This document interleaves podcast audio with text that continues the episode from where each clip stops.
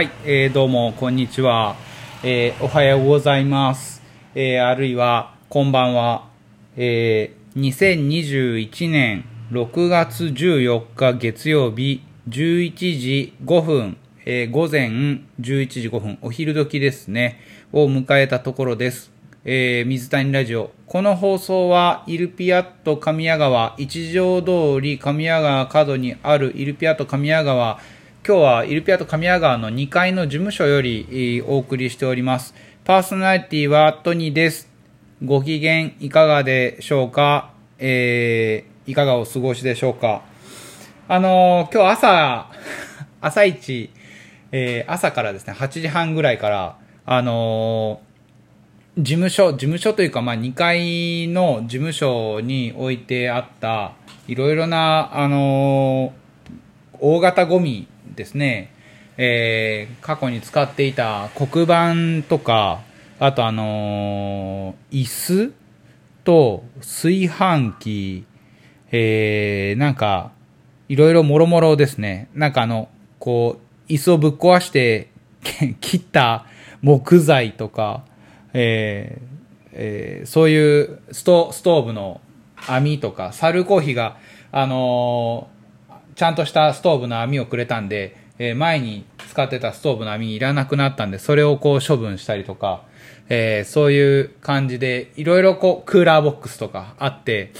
で、いろいろこう、業者さんだとかに見積もりお願いしたりとかしてたんですけど、どうもこれを処分するのに2万円から4万円かかるみたいな、なんかこう業者によって全然値段が違ってて、でも最低価格でも2万円はかかるみたいなことばっかり言うので、もうなんか、あの、行政に相談したら捨てれますっていうことだったんで、捨てに行ったんですよ。今日は、えっ、と、市原っていうところにある東北部クリーンセンターにも持ち込みで持ってったんですけど、あのーこれがね、自分のお店から出たもので、えーまあちょこちょこっとしたものだったら処分して実はいいんですけど、その、ちゃんと紙にも書いてあって、えー会社から出たゴミでも、あの、会社のゴミで、その主体の自分の会社から出たっていうことが分かれば問題ないんですよ。でもなんかこう、そういうことをよく分かってなかったんで、これもなんか、順平が置いてったことに、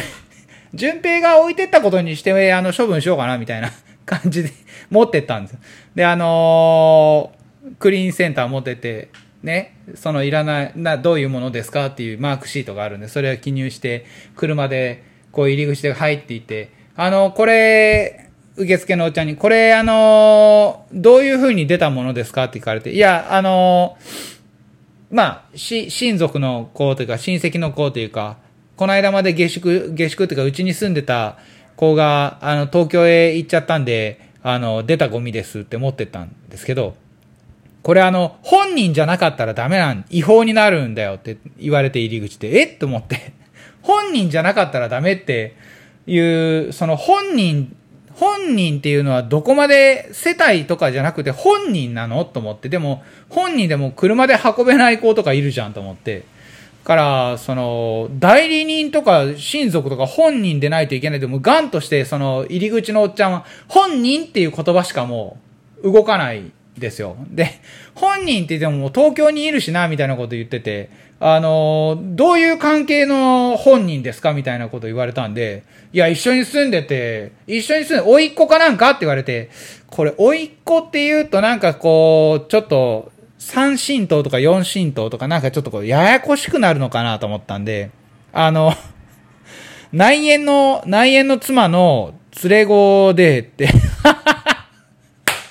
内縁の妻の連れ子が置いてったって言った途端に受付のおっちゃんが、あーごめんごめん、ちょっと言いにくかったんやなって言われて、で、あ、こっちもごめんね、ちょっと言いにくくってっていう話で、どうぞどうぞってなって捨てに行ったんだけど、あのー最初からあの、ちゃんと自分のものですって言えば何の問題もなかったんですけど、自分のものだからね。あのっていう一幕があって、で、ゴミを捨てに行くんだけど、ゴミをね、こう、行った方がある人はわかると思うんですけど、奈落の底みたいなところに、下にベルベルトコンベヤが動いてて、そこにどんどん捨てていくんですけど、あの、そーっとね、なんかこう、斜めになっている壁に沿ってこう、ちょっと落としてってたら、あの、そんなことしなくていいから投げて投げてって言われて、あの、投げて投げ、投げるの？と思って。その、6メートルか7メートルぐらいある高さの下のところへ、物を投げろっていうわけですよ。で、ゴミを持ってったらいいんだけど、投げるって感覚はわかんないから、え、いい、いいんですか？あもう投げた方がいいとか言われて、あの、途中で止まってもいけないから投げてって言われて、で、炊飯器とかを、えいっつって、えいっつって投げ出したら、今度は気持ちよくなっちゃって、こう、な、投げることが気持ちよくなっちゃって、こう、大型ゴミは、椅子とかも、えいえいって投げるんだけど、投げるために大きな音がするわけよ。ドカーンドカーンガランガランって。で、うちだけじゃなくて、他の人も何組かゴミを捨てに来てるんだけど、みんなものすごい大きな音で、えいえいっつって投げて、ガシャンガシャンやってて、なんか、これ朝から、朝から気持ちいいなと思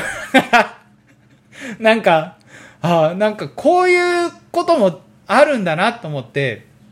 まあ、ゴミは全部処分できたんで、あの、事務所は今すごく、やっとスッキリ、綺麗になったんですけど、あの、大型ゴミだとかで自分で捨てれる範囲のものは自分で処分するのが一番いいなっていうのがあって、まあ、あの、参考になればですけど、自分の元から出たゴミは基本的には、あの、行政が処分そうやってしてくれる段取りもあるよっていうのを覚えておいたらいいんじゃないかなっていうので、で、こういうやり方なんですよっていうこと関連で言うと、6月のあの1日から実を言うと食品衛生法っていうのがあ改定されて、えー、ハサップっていうのが始まったんですけど、食品の管理だとかについての、まあ、あの、厳しさというか、あの、管理してくださいねっていう書類を残してくださいっていう方法なんですが、飲食店、すべての飲食店や、その食品の業務に関わるところは全部それを残さないといけないんですけど、記録として残す。で、やり方がいまいちよくわからないっていう人もいると思うんですよ。で、やり方はわかるけど、とてもじゃないがめんどくさいなと思っている人もいて、で、飲食店の人たちは多分これやらないといけないんで、言っててもやらないといけないんですよ。じゃあ、あの、早いとこやった方がいいなっていうので、で、トニーもずっとこう、プリントアウトした書類を眺めながらどうやってやろうかなというふうに、内容はわかるんだけれども、書き始めが、作業がちょっとこう、腰が重くてなかなか、あ挑めなかったんですけど、あの、バイトスタッフのおはるに、ちょっとなんか、あの、一緒に、こう、設問をするから、それに答える形みたいな感じで、ちょっとヒアリングを取りながらメモしててもらっていいって話をしてて、で、項目をおはるに質問してもらって、こちらが答えるって形でちょっと埋めていったんですよ。それが一番やりやすくて、で、えっ、ー、と、一人でまとめようとすると、なんかこう自分では分かりすぎていることだから、説明がこう自分に対して説明をしにくいんですよ。あの、例えば食品を買い、お肉を仕入れます。お肉を仕入れる。じゃあそのお肉ってどういう状態で来ますかとかっていうことを、まあ業者が持ってくるとか、業者が持ってくるんだけれども、それが袋に入っているのかパッキングされてるのかっていう話で、いつもそれを見て何を判断してますかって、何って肉がちゃんとしてるかどうか見てるだけだよみたいな。そのちゃんとしてるかどうかはどうやって判断してますかっていうことなんだけど、そういう今説明したことからって、あ、毎度です。あ、ありがとうお肉屋さんって言って引き受けて終わりなんですよ、大体が。で、おかしな肉持ってくることないなと思っているし、おかしな肉だったら見たらわかるじゃんっていうのがあって、こちらサイドはいちいちそこ止まらないんだけど、それを全部見える化しようっていうのがハサップなんですよ。だから、その、なんだろうな、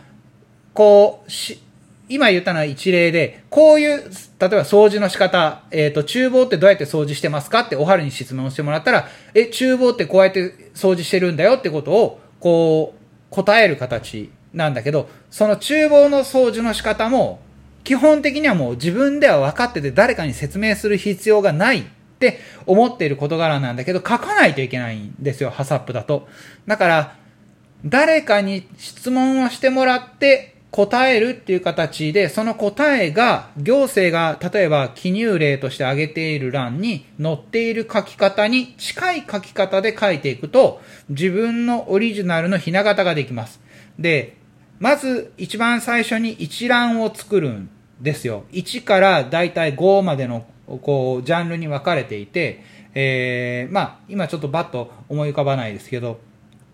えっ、ー、と、まあ、品質だとか保全だとか冷蔵だとかなんかあの健康とか食品とかいろいろあって、その項目ごとに一覧を作ります。その一覧を作った上で、その1、2、3、4、5の分割されたそれぞれの分野を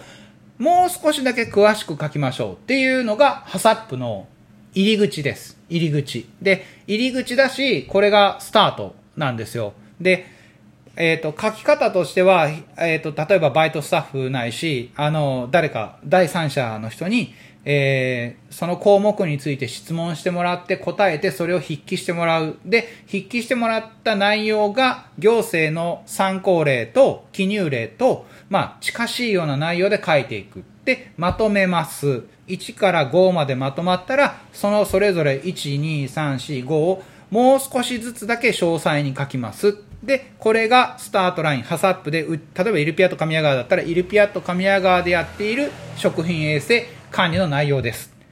で、これを毎日チェックしていますかっていうのを日報としてつけるんですけど、これ日報を1日1枚とかっていうことじゃなくてもいいんですよ。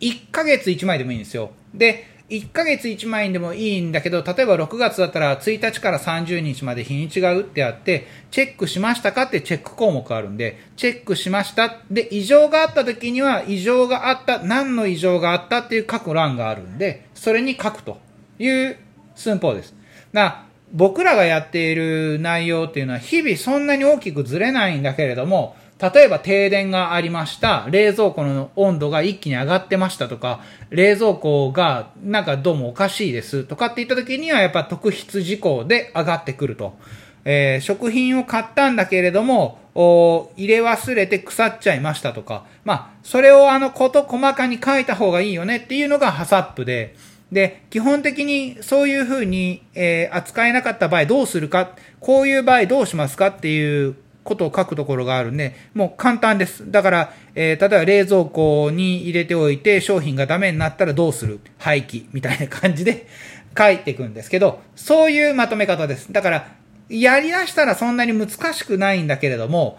第三者に説明をする、もしくは分かってもらうっていう言葉を書くっていうのはすごく面倒だなと思います。だから、一日一つずつでもいいので、そういうことをなんかちょっとこう、話してヒアリングしてまとめていって、一覧を作って置いておいて、で、あの、1年間保管なんで、まあ12ヶ月分、一応その月が、月例レポートみたいなものが残って、えー、営業許可を申請するときに、ハサップ見せてくださいって言われたら、こういう形でうちは管理してますっていうふうに提出したら、それがきちんとできるっていう寸法です。えー、わか、わかりましたかね？あの、お金をかけてわざわざ業者に頼んでやってもらうことでもなければ、アプリで管理するって、あの、優先がやったりしてるんですけど、そこまで必要ないんですよ。あの、難しくないので、えっ、ー、と、何が必要なのかって言ったら、自分たちがやっている日々の仕事を誰かに分かってもらうための言葉の整理っていうのが、ハサップと。まあ、あの、まとまったらね、そこまで難しくないので、なんとかなるかなとは思ってるんですけど、あのー、まあ、機会がある時に嫌かもしれないですけど、ぜひやってもらって、あのー、それが一番いいのかなと思ったりしますけども。